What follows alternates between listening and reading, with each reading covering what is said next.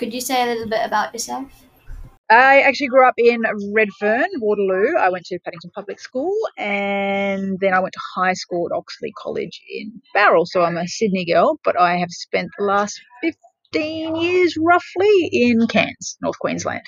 What was primary school like for you? Um, I really liked primary school actually. I um, had to catch two buses to get there because we lived in Redfern, as I said, and um, I went to Paddington.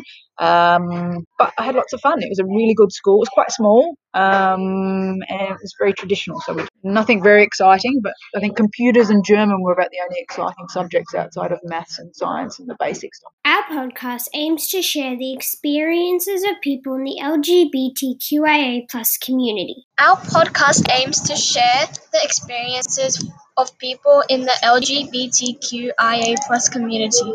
For you, what is like being a part of this community? Um, I actually thought a lot about this question because it's funny. I don't think of it as a as a community, more as a um, a group of people who's actually allowed to be who they want to be now. So that for me is the best part about being part of the community is um, I can actually be who I am. When did you first start to realize that you were lesbian? I think it would have been around year eight or year nine in high school. I sort of realized I didn't like boys very much, and not that I liked girls, but just that I didn't like boys.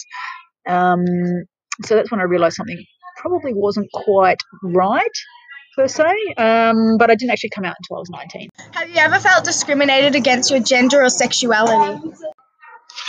It's funny that you should ask that because yes, I have. Um, because I am, oh god, I'm 41.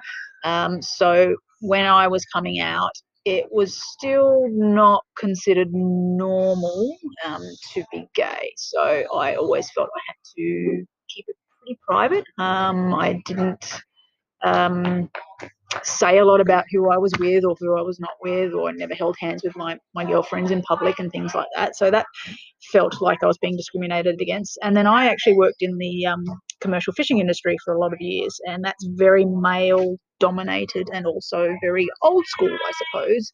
And a lot of those gentlemen, one didn't like women all that much. Well, not women in positions of authority, which I was, um, because they thought we didn't know, I didn't know anything.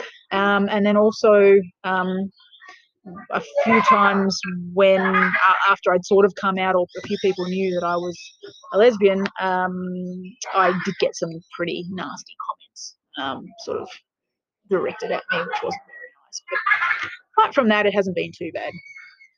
Is there anything else you would like to tell us? Um, probably the only thing that I'd like to say um, is I don't think that me being a lesbian defines me in any way. I, to me, it's no different to having red hair or blue eyes or being tall or being short or anything like that. It's just who I am. I just happen to like girls, not boys. So, as far as I'm concerned, you know, it's it's not a big deal, and, and it's really nice that nowadays it's not a big deal anymore. Thank you, Amber, for taking time to be with us today. Yeah, thank you for inviting me. It's been lovely.